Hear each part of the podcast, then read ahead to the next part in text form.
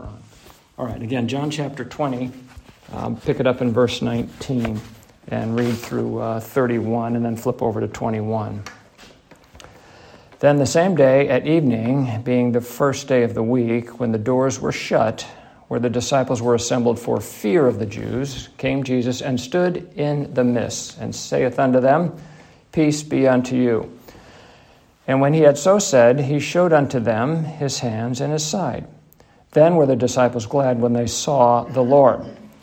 Then said Jesus to them again, Peace be unto you. As my Father hath sent me, even so send I you. And when he had said this, he breathed on them, and saith unto them, Receive ye the Holy Ghost. Whosoever's sins ye remit, they are remitted unto them, and whosoever sins ye retained, they are retained. But Thomas, one of the twelve called Didymus, was not with them when Jesus came. The other disciples therefore said unto him, We have seen the Lord. But he said unto them, Except I shall see in his hands the print of the nails, and put my finger into the print of the nails, and thrust my hand into his side, I will not believe. And after eight days, again his disciples were within, and Thomas with them. Then came Jesus, the doors being shut, and stood in the midst, and said, Peace be unto you. Then saith he to Thomas, Reach hither thy finger, and behold my hands, and reach hither thy hand, and thrust it into my side, and be not faithless, but believing. And Thomas answered and said unto him, My Lord and my God. Jesus saith unto him, Thomas, because thou hast seen me, thou hast believed. Blessed are they that have not seen and yet have believed. And many other signs truly did Jesus in the presence of his disciples, which are not written in this book. But these are written that ye might believe that Jesus is the Christ, the Son of God, and that believing ye might have life through his name. Now flip over to chapter 21. I'll read verses 24 and 25. And there are also many other things which Jesus did, the which, if they should be written every one, I suppose that even the world itself could not contain the books that should be written. Amen. And all God's people said, Amen. Our Heavenly Father, we do pray Thee now that you would pour out your Spirit upon us, give us eyes to see, ears to hear, and a heart to behold the truths of Christ, who He is, and what He did, and who He did it for. In Jesus' name we pray. Amen. Amen. Um, this morning, I w- wanted to just give a simple gospel message associated with what's set before us this morning. Um, our deacon uh, quoted from uh, John, where he says, I am the way, the truth, and the life. No man cometh unto the Father but by me. And I appreciate it when I hear something like that because that's a verse I intend to use this morning. And so God has put it on his heart earlier in the week to share the same thing. Um, he did read for us this morning uh, 1 Corinthians chapter 2. And uh, I would draw your attention to the first couple of verses in uh, 1 uh, Corinthians chapter 2 there, because I want us to appreciate um, something in particular this morning, and that, of course, is that you can't see Christ, you can't understand anything about it without the witness of the Holy Ghost in your heart you won't get it. And so he opens the, these verses here, and he basically says, Hey, I didn't come to make a slick sales presentation. This, the fact that you believe is not incumbent upon me to make a particularly cogent argument, as though um, in the wisdom of man, in the uh, power of my argument, you might believe me and therefore believe on the Lord Jesus Christ. People that do believe under those circumstances believe according to man's wisdom, which is fleeting. And so they walk away uh, believing for a time uh, but it doesn't stay with them because then they begin to think about this and they go, well, this is really craziness. So in verse 14 of uh, 1 Corinthians chapter 2, he says quite plainly, The natural man receiveth not the things of the Spirit of God, for they are foolishness unto him, neither can he know them because they are spiritually discerned. So when we share spiritual truths with people, when we're witnessing to them, we have to appreciate that absent the Holy Spirit, they simply cannot understand it. So in Hebrews chapter 4, verse 2, the Lord sets that very clearly because um, this, the context of that has to do with the preaching of the gospel. All the time the Jews were wandering in the wilderness, um, when they had left Egypt, he had taken them out of Egypt with many mighty signs and wonders. They crossed the Red Sea by by virtue of a miracle, God had uh, parted it for them and destroyed all of Pharaoh's army. And then he fed them for 40 years and gave them water to drink for 40 years, and they still didn't get it. And so he says here in verse 2 of uh, Hebrews chapter 4, he says, For unto us was the gospel preached as well as unto them. In other words, all those people wandering through the wilderness, they all had the gospel preached to them. So it was preached unto us as well as it was unto them. But the word preached did not profit them because it was not mixed with faith in them that heard it. So the gospel is preached. God has to give person faith to hear it so they will appreciate it and understand it. So that's what the Lord is setting for us before us uh, before us in terms of truth. And so he says the same thing in 1 Corinthians chapter 2. Hey, I didn't come here with um, um, excellency of speech. As a matter of fact, my speech was quite rude. So this is my fallback because I know that my speech is not excellent either. So I go, incumbent upon the Holy Ghost to take the things that I share with you and impress these truths upon your heart. So here we are in John chapter 20. And over the years, I have um, come to think of Thomas as doubting. As a matter of fact, I think that's where the term doubting Thomas comes from. It comes from Fort Thomas here, and people beat him up over the years because of uh, the way things, uh, the way they think things play themselves out here. So in verse 24, we can appreciate that Thomas was not with them when Jesus came to the uh, room here. So Thomas misses a blessing um, that the rest of the group got because he didn't happen to go to church that day. I'm using that as, as a bit of a metaphor. Now, Jesus, being God, he's omniscient, and he knows that Thomas is present. It wasn't a coincidence that Jesus showed up and Thomas was not there. I mean, God knew that, and so he's setting this up before us so that we would appreciate truths that, that come out of this. So he approves he's omniscient, which we already know in Hebrews 4:13. It says that all things are naked and open unto the eyes of him with whom we have to do. We have to do with Christ. Everything is open unto him. He knows what is in our hearts. He knows what our thoughts are and he knows what the, our motivations are every time we do anything. Hebrews 4:13 says there neither is there any creature that is not manifest in his sight. So if you look at what takes place here, when um, Thomas comes to them, he says, Hey, unless I see uh, the nail prints in his hands and his feet, unless I put my fingers in there, I'm just not going to believe.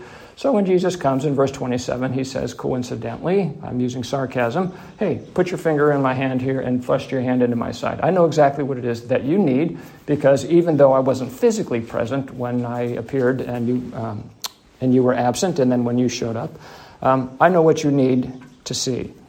So Thomas was there, was not there uh, when the Lord showed up. And so he did miss a blessing of not seeing Jesus at that time, and he did not receive the Holy Ghost at that time. So he suffers another week of uncertainty, of, of fear of what's going on, what has happened to um, Jesus. So it's for him, it's another week of walking by sight and not walking by faith. It's another week of not knowing what the Lord's plan of redemption is. This truth has not been impressed on his heart. I mean, he knows this, he should know what the scriptures say. He was with the disciples for the three and a half years, and Jesus explained to him everything. But he's no different than the rest of these guys. They didn't understand it. I mean, we um, read that in John 20, 19. They knew not the scriptures that he must rise again from the dead. They didn't understand it, even though they'd been sitting in the synagogue and listening to what the um, rabbi would have to say. They didn't understand it. So he's gone another week without understanding what good things the Lord has in store for his elect. And again, our deacon read that from 1 Corinthians chapter 2 when he says that eye hath not, um, 1 Corinthians chapter 2.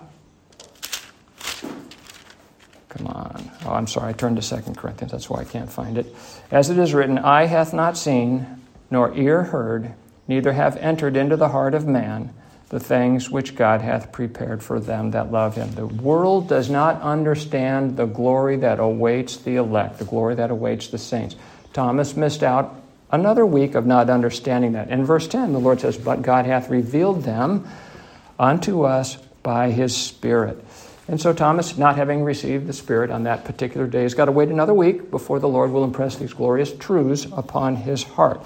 So it's another week for him of not feeling the loving presence of the Lord in his heart. Another week of not being united with God through the Spirit, as we read about in John 17. And another week of not being united with the saints through Christ, which again we read about in John chapter uh, 17. So there's a good admonition in the scriptures in Hebrews 10:25 where it says that we should not forsake the assembling of ourselves together, as the manner of some is, but exhorting one another, and so much the more as ye see the day approaching. There's going to come a terrible day for the Jews here as you approach AD 70, where the Romans are going to come, and if these fellows aren't hanging out together, to use colloquial terms, they might miss the signs of the Romans coming. But if they get together, people in the group are going to go, hey, you know what? Remember when the Lord talked about when the eagles gather, we need to get out of Dodge? I think now's the time. Well, in like manner, the world is really kind of upside down. And I think when we come together, we can appreciate and share these truths about we're getting close to the end here. So, in verse 26 of uh, John chapter 20, Jesus appears the second time. The first time he appeared was in verse 19, and the scriptures tell us that the doors were shut. Now, that's an interesting little tidbit there. He says it both times here. And so we tend to think small things about God. We tend to think that, well, I guess Jesus, with a glorified body, he can walk through doors and walls and things as though he's just milling around Jerusalem and decided to pop in on the disciples, just kind of see how things were going there, which he can do as God. No doubt he has control over all things material and immaterial because he created everything. There's not an atom or a um, electron circulating an atom that he doesn't have control over. However, we mustn't think small things about God as though He's just walking in from the street to see how things are going. Keep in mind when you read the scriptures that there are two Jerusalems, very different from each other. There's an earthly Jerusalem and there's a heavenly Jerusalem. In Galatians 4 25 and 26 speaks of the two Jerusalems it tells us in the Bible that there are two Israels. There's an earthly Israel, a certain people that are physical descendants of Abraham and Jacob, and there's a heavenly Israel which contains the spiritual, spiritual people. There are two different children of Abraham. There's those of the flesh, and there are those that are of the seed, the promise of the seed.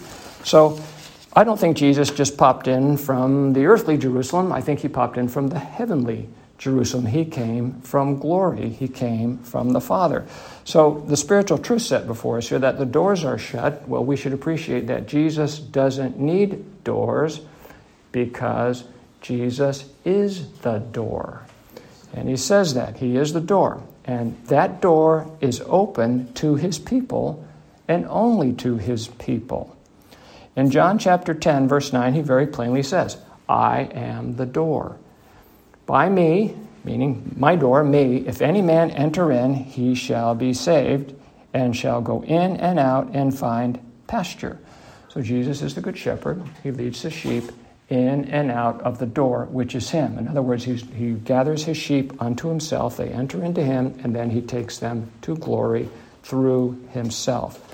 So, as our deacon quoted, John 14, 6, Jesus saith unto him, I am the way, the truth, and the life. There's only one way, there's only one truth, and there's only one life. No man cometh unto the Father but by me. So he's the portal, he's the door that he goes, uh, that people go to to be um, in the presence of God the Father. Jesus also enters into that same door. He enters into the door of himself to go to the Father. And Hebrews chapter 10 sets this out before us, but I'll just I'll explain it here. If you think of the way the temple was set up, the priest would first go into the holy um, place where was the altar of incense uh, before the veil, and then to his right is the table of showbread, and then the, uh, the lampstand on the left. In order for him to go into the holiest of holies, where the Ark of the Covenant was, upon which sat the mercy seat and the presence of God was said to be there, he had to go through the veil to get in there, which he could only go through with the blood of um, the offering. In Hebrews, the Bible tells us that Christ's flesh is that veil. So that's the way that the Lord went to enter into glory. And so in Hebrews 10 19 and 20, it says, Having therefore, brethren, boldness to enter into the holiest by the blood of Jesus, by a new and living way, which he hath consecrated for us through the veil that is to say, his flesh. So it was through his death on the cross that Jesus entered into the holiest of holies, and that is the same vehicle by which we enter too. We enter in through the blood of Christ. So here we are in John 20. Thomas is present when Jesus makes his second visit. visit. And the Lord again brings peace. And in verse 27, we see that he gives Thomas exactly what he said he needed. And God does that for us all. He always gives us what we need. Not always what we want, but what we need. And so, what follows after that in verse 29 is a bit of an um, enigmatic verse. And as though Tom got some, Thomas got some special treatment, as though he were different from all the other disciples, and hence we call him doubting Thomas. I mean, the disciples said, Hey, we've seen him. Uh, Thomas doubts, or it doesn't really doubt, he just he does not believe them. He's rather clear about that. So I want us to take a little bit closer look with respect to the other disciples and see if we can draw some conclusions. But keep verse 20 in mind. What happened in verse 20 when the Lord came to them? He showed unto them his hands and his side. He did for them the same thing he did to Thomas. So let's talk about what happened before we got there. In John 20, 19, and 20, we see that it tells us that the disciples see Jesus, and Tom, Thomas doesn't believe, and so we call him doubting Thomas, as though he's different than anybody else there. So, what's the order of events? How did this, this play out after the resurrection of Christ? Well, who were the first ones to see the resurrected Savior? It was the women, as we've talked about in the past. So in Mark chapter 16, um, I'll pick it up in verse 9 of Mark chapter 16. It says, Now when Jesus was risen early, the first day of the week, again, that should be early, the first of the Sabbath, appeared first to Mary Magdalene, out of whom he had cast seven devils. And she went and told them that had been with him as they mourned and wept. Now, there's a believing bunch of people. They're weeping and they're mourning because they think Jesus is forever dead. So, Mary Magdalene, she's seen the risen Savior and she's going to come and talk to them. And they, when they had heard that he was alive and had been seen of her, believed not. Now, they've known Mary for a long time. They probably knew her before uh, she had had the devils cast out of her, so they would have seen a dramatic change in her, so they don't believe her. Um, now, over in Luke chapter 24, Let's look at verses 9 through 12. Again, this is on the, uh, the women are coming and sharing what they've heard. And um, in verse 9, in Luke chapter 24, this is being the women returned from the sepulchre and told all these things unto the eleven and to all the rest. So they're spreading it beyond just the eleven. It was Mary Magdalene and Joanna and Mary, the mother of James, and other women that were with them, which told these things unto the apostles. They all know who these women are. It's not like these are people off the street they've never had a conversation with. For goodness sakes, they've all been walking with Christ for, again, a period of three and a half years, some of them a little bit less. In verse 11, and their words seemed to them as idle tales, and they believed them not. The disciples aren't believing, even though they're receiving firsthand witness testimony from the women. Then arose Peter, he's our icon of faith, right? And ran unto the sepulchre, and stooping down, he beheld the linen cloth laid by themselves, and departed, wondering in himself at that which was come to pass. He's wondering. Jesus had told him point blank what was going to happen back in Matthew chapter 16, verse 21. So Peter is left wondering well, why not believe what the women have told him? So, back in Mark chapter 16, verses uh, 12 through 13, we read, And after that, that is to say, after he appeared to the women, and they came and told, and they believed not, after that he appeared in another form unto two of them as they walked and went into the country. That's how faithful these men are. They are leaving Jerusalem and going away. Verse 13, And they went and told it unto the residue, neither believed they them. So they don't believe the testimony of the women. Now he's appeared unto two of the disciples, who then tell the rest of the disciples, and they still don't believe him. So that's you can flip over to Mark, excuse me, Luke chapter 24, and that's going to affirm the same thing. Over in verse 39 of Luke 24. Oh. And so there he is in Luke 24, verse 39. The Lord appears to them. And he says in verse 38, Why are ye troubled, and why do your thoughts arise in your heart? Behold my hands and my feet, that it is I myself. Handle me and see, for a spirit hath not flesh and bones, as ye see me have. So this ties in with John chapter 20, 20. Jesus comes and says, Hey, touch me, handle me. You know, two groups of people have already come and told you uh, that I'm alive, and yet you are still not believing. So the same thing happens with Thomas, and yet we segregate him as though he's somebody in particularly, um, uh, particularly doubtful. But that's not true. He's what he has done for Thomas, he has done for every single one of the disciples to whom he came to see. So this is consistent with the nature of man. We have to see Jesus, and that's. Um, what I'm going to continue to share with us here. Now, in Ephesians chapter 2, verse 8, it tells us that by grace are ye saved through faith. You have to have faith, through faith. And that is not of yourselves. What is not of yourselves? Faith. It is a gift of God. So God t- tells us very clearly here that He's the one who gives faith. Philippians chapter 1, verse 29. He says, For unto you it is given in the behalf of Christ, not only to believe on Him, but also to suffer for his sake. So, what I want you to walk away with from that is that it is given to you in the behalf of Christ that you would believe on him. Faith is a gift. God desires that you believe on him. Those that believe on him believe because God has given it to them. So you have to ask yourself what's going on with the disciples here. don't they trust each other? They've been walking with each other for three and a half years. I know there's some interesting dynamics, but they didn't believe the women, and they didn't even believe each other when they gave their firsthand witness and testimony about who Christ was and that they had seen him. So, moving forward, what does this mean for you and me? What makes you think that when you go talk to somebody about Christ, they are going to believe you? Do You think you're going to make a particularly cogent argument? Well, Apostle Paul lays that for us in uh, 1 Corinthians chapter 2. They're not going to believe me because that's not the way it works. They didn't believe each other because that's not the way it works, and they're not going to believe you because that's not the way it works. They will believe Christ if they see him and if they hear from him. So the answer is no, they're not going to believe you, not without a revelation from God Himself. It must come from Him. Every one of these people literally had the risen Christ come to them. You see the same thing about the Apostle Paul in the book of Acts when you look at it. God knocked him off his horse when he was on the road to Damascus. He appeared to him brighter than the noonday sun, the Lord tells us as you walk through it. He saw the Lord. The Lord came to him.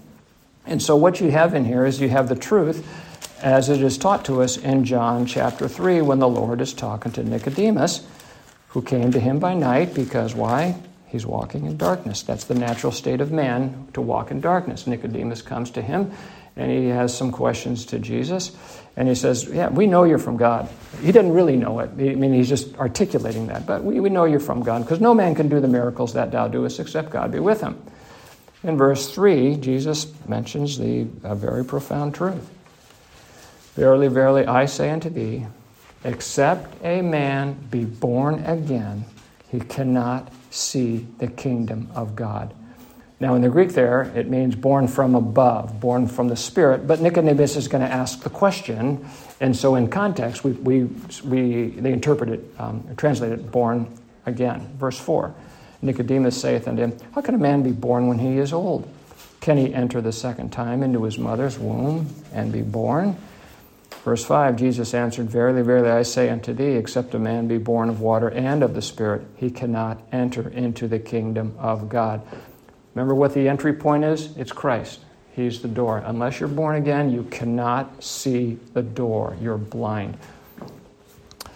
So, unless you're born again, you cannot see Christ. You cannot enter into the kingdom of, hand, of heaven. So, with respect to doubting Thomas here, once he perceives and sees who the Lord is, he makes one of the most profound statements anywhere in the scriptures, particularly one about Jesus himself. He looks at Jesus and he says, My Lord and my God. The clearest statement anywhere that Jesus is God. Now, how did he get that information? Well, it was revealed to him by what? The Holy Ghost. So we know that he has received the Holy Ghost. In 1 Corinthians 12 3, it says that no man can say that Jesus is the Lord but by the Holy Ghost.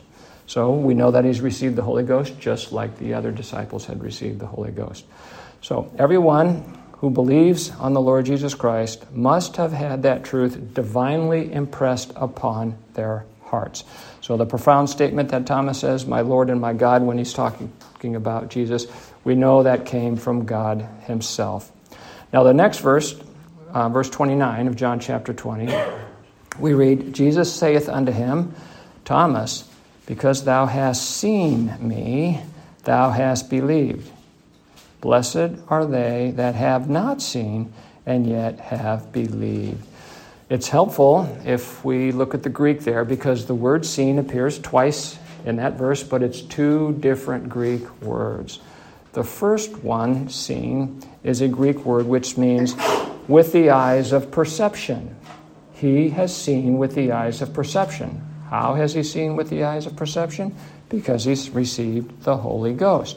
The next word, seen, they that have not seen and yet have believed, those people are blessed. That's without a doubt. That means you haven't seen him physically. No Christian today has seen him physically.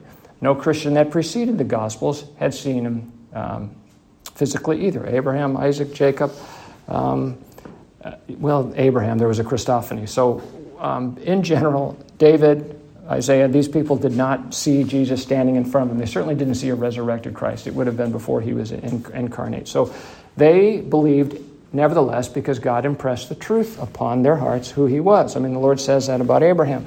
Abraham rejoiced to see my day, future tense, and he saw it and was glad. Abraham's looking forward to the cross. He knows what it means. He knows what it's going to uh, do for him in terms of his regeneration, just like we look backwards. So, we fall into the second category, and it is truly a blessing for us to believe on the Lord Jesus Christ, not having, not having seen him in the flesh. Um, so, again, we have to appreciate that it is by revelation that not only did the disciples believe with perception, that we believe also. Now, in John chapter 3, verse 8, the Lord talks about um, how he comes and gives them the Holy Spirit. In John chapter 3, the Lord is speaking to Nicodemus, and again, he's having trouble understanding things, even in the, um, um, in the worldly sense. The Lord is speaking about um, the wind as a metaphor uh, of the Holy Ghost, and actually, the Greek word in there is spirit. It says in verse 8 of John chapter 3 The wind bloweth where it listeth. In other words, the wind goes where it wants to go. And thou hearest the sound thereof but canst not tell whence it cometh and whither it goeth. And so here you are walking around the street, and you can hear the wind blow, and you're like, well, where's that coming and where's it going?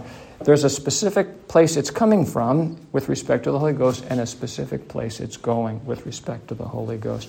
And he says, So is everyone that is born of the Spirit. So he's talking about the Spirit having a personality. The Spirit is God, and it goes and illuminates the hearts and gives faith to whomever the Lord wants um, to heaven. It's all He's directing everything. Now, we should appreciate that when the Lord came into the world, that nobody knew who He was. I find that very interesting. The world was made by Him. It says in John uh, chapter 1, verses 10 through 13, He was in the world, and the world was made by Him, and the world knew Him not. Imagine yourself walking down the street and you see Jesus. He has created everything, He spoke everything into existence you have no idea who he is. Isaiah 53 says about him that there was nothing in him that we, that we should desire him. He spoke everything into existence. He came unto his own, meaning he came unto national Israel. They had almost this much written about him and about what he was going to do, and they didn't receive him. But then in verse 12 it says, But as many as received him, and why would they receive him? Because he gave himself to certain people. If I were to give you a book, um, you would receive it because I'd leave it in your hands, so think of it that way. But as many as received him, to them gave he power to become the sons of God. To become a son of God requires the power of God. To become a son of God, God has to give you that power, even to them which believe on his name. Belief, faith is a gift it's all a gift from God. Now, verse 13 is the one that folks don't like to read. Speaking about people being born, in verse 13, he says, which were born not of blood. Meaning, if your parents are a Christian, that doesn't mean you're going to be a Christian. It's not a physical relationship, nor of the will of the flesh. There's nothing in our flesh that desires the things of God. As a matter of fact, it's quite the opposite, it's quite the contrary. Nor is it of the will of man that we might be born again. There's, not, there's nothing in our intellect that when we read through this and go, yeah, that sounds like a good idea to me, I think I'll believe in Jesus because it's a ticket to glory. There's nothing in our will, there's nothing in our flesh that desires it, there's nothing uh, in a bloodline that would have us to believe. So anybody that has this notion that because they're physically related to Abraham, there's a particular blessing, completely contradicts us. That's not the way it happened. So he says, which were born not of blood, nor of the will of the flesh, nor of the will of man, but of God. It's all um, related to God. And so I think we can understand that in a worldly sense because not a person in here decided to be born. I did not have a conversation with my parents back in 1956 saying, hey, why don't you two hook up? 1957, be a good year. That's when I'll be born. And then we'll move forward from there. I had no say in the matter. Nobody had a say in the matter of whether or not they would be born again, born from above by God. God has to take our understanding and appreciation of who Christ is, and He's got to drive that truth right into your heart. And He says that in 2 Corinthians 4 6. 2 Corinthians 4 6, speaking of the creation, when God spoke light into the world, He said, For God who commanded the light to shine out of darkness has shined in our hearts to give the light of the knowledge of the glory of God in the face of Jesus Christ. If you know that Jesus is God, it's because God put that light right into your hearts. You didn't figure it out, it came right from God. Then in verse 7, he says, We have this treasure in earthen vessels, that the excellency of the power may be of God and not of us. God has taken that truth, put that light right into your heart, and it is now in these earthen vessels. So it is by revelation, revelation only that we understand these things. It doesn't matter how many books are written, the whole world can contain all the books, doesn't matter how many books, doesn't matter how many miracles that Jesus did. They didn't get it. They still won't get it. You can lay truth after truth after truth in front of people and they won't understand it. 1 Corinthians 1:22, the Lord says the Jews require a sign and the Greeks seek after wisdom. And so the Lord did sign after sign after sign, miracle after miracle after miracle to the Jews, and they didn't get it. And he told them that. He says, the Jews came, um, in John chapter 10, I'm reading from 24 and 25, he says, Then came the Jews round about and said unto him, How long doth us make us to doubt? If thou be the Christ, tell us plainly. He'd already told them plainly. And Jesus says, I told you, and ye believe not. The works that I do in my Father's name, they bear witness of me. In other words, all these miracles I'm doing, they affirm that I'm the Christ. So, Jesus gave the Jews one sign after another. He turned water to wine, which requires rearranging the molecular structure. He cast out devils. He fed thousands of people. He walked on water. He quieted a storm with just a word. He said, Be still, and the waves and the wind ceased their raging. He healed people with incurable diseases, gave sight to the blind. Most of them were provable miracles, meaning these people were known by others as being infirm. They couldn't walk. They uh, had the palsy. They were blind. Everybody knew they were blind. You know, they were deaf. They, they, whatever the issues were, they were generally known by all of the people. And he did them in such a way as to help Im- impress that truth upon their hearts because he did it, a lot of it, on the Sabbath day, and they all blew their tops over it. you can't do these miracles. Oh, what am I doing? You can't heal this man on the Sabbath day. So they were acknowledging, out of their own mouth came an acknowledgement of what he was doing, that it was, in fact, a miracle. He raised four people from the dead. Very public. One of them, there was a whole funeral parade leaving the town. It was a widowed woman, it was her only beloved son. And he comes up and he touches the, uh, the uh, casket, and the guy pops up out of the grave. I mean, like, talk about raining on somebody's parade. You're going to have to turn the whole thing around. It's just, we were gonna, I don't mean to laugh, but what, what, I mean, very public, everybody knew it. He did, uh, he raised Jairus' daughter from the dead. You remember when he did that and he went into the room and he said, No, she's not dead, she's just asleep. They laughed him to scorn. Of course she's dead.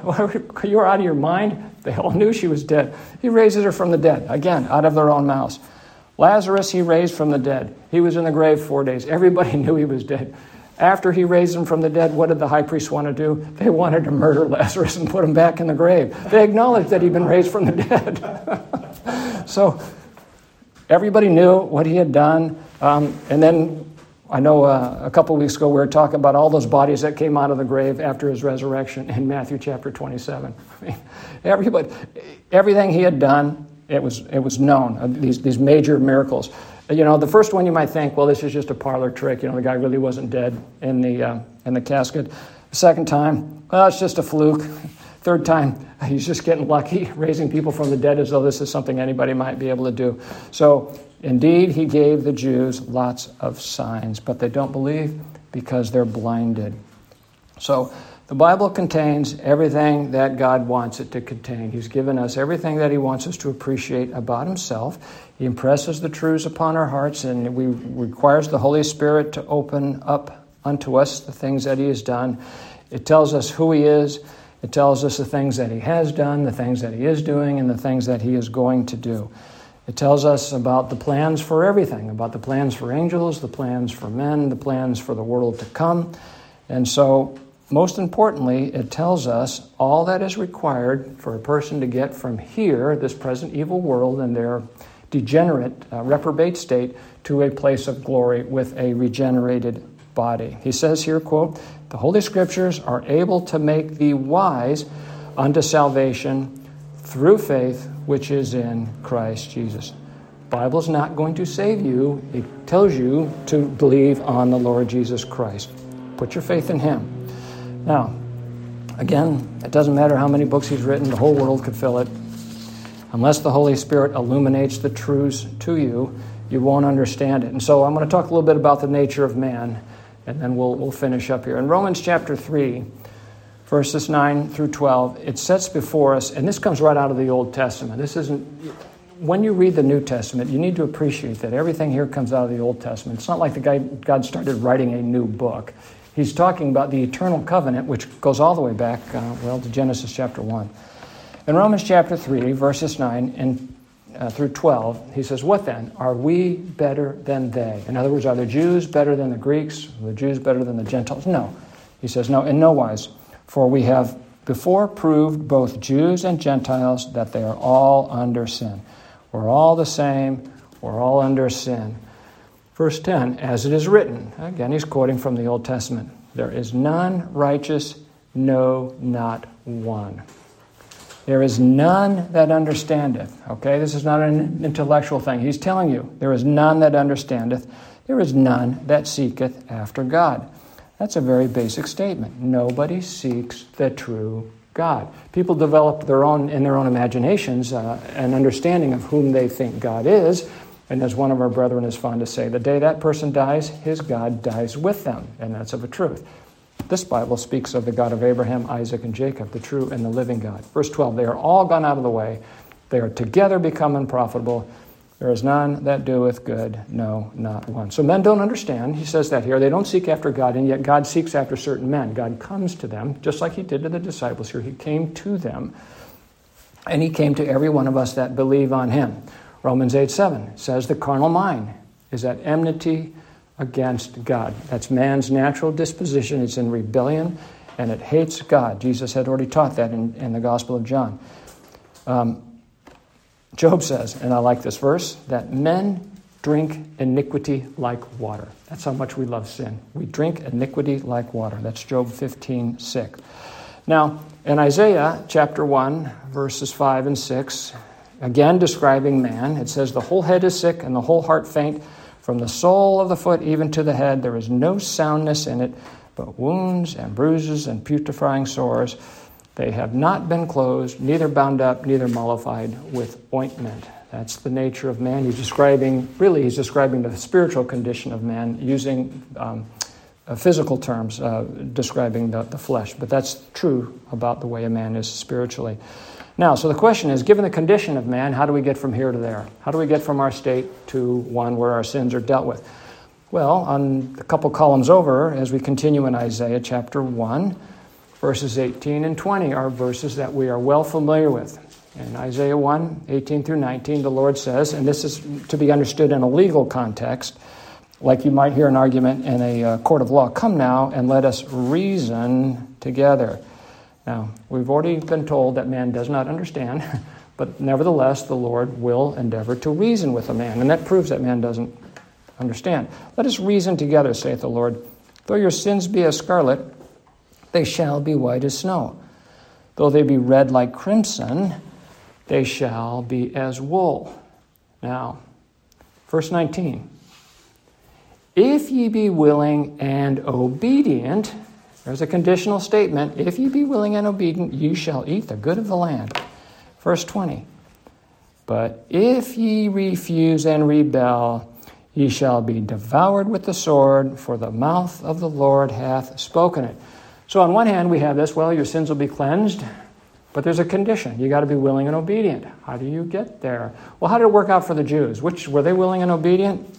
Um, well, why don't you ask the Assyrians or the Babylonians or the Medo Persians the Greeks, the Romans, the Nazis, or all the Muslim nations around them? They have been beat up for thousands of years. Why? Because they're not willing and obedient. To be willing to do something is a matter of the heart. You have to have a desire to do it. So it's willing and obedient. Not just obedient, because you can be beaten with a stick and be obedient, but that's not the same thing as being willing. You want your children to do things because they want to do them. They want to please you. They love you. So, how does that happen that a person is willing and obedient? That comes from God. In Philippians 2:13, he says, "It is God which worketh in you both to will and to do of his good pleasure." He makes you willing and doing of his good pleasure. God has to give you a new heart, a new heart that loves him and desires to please him, for only then will we be willfully obedient. Now, let's look at Ezekiel 36. Those are verses, again, that uh, these things are always on the tip of people's tongues, but I don't think they appreciate what they mean. They don't see conditional statements and they don't apply them to the right people. Ezekiel chapter 36. I'm going to read several verses and then I'm going to interject. I'm going to read from 24 through 28, but I'm going to be interjecting comments. Ezekiel 36.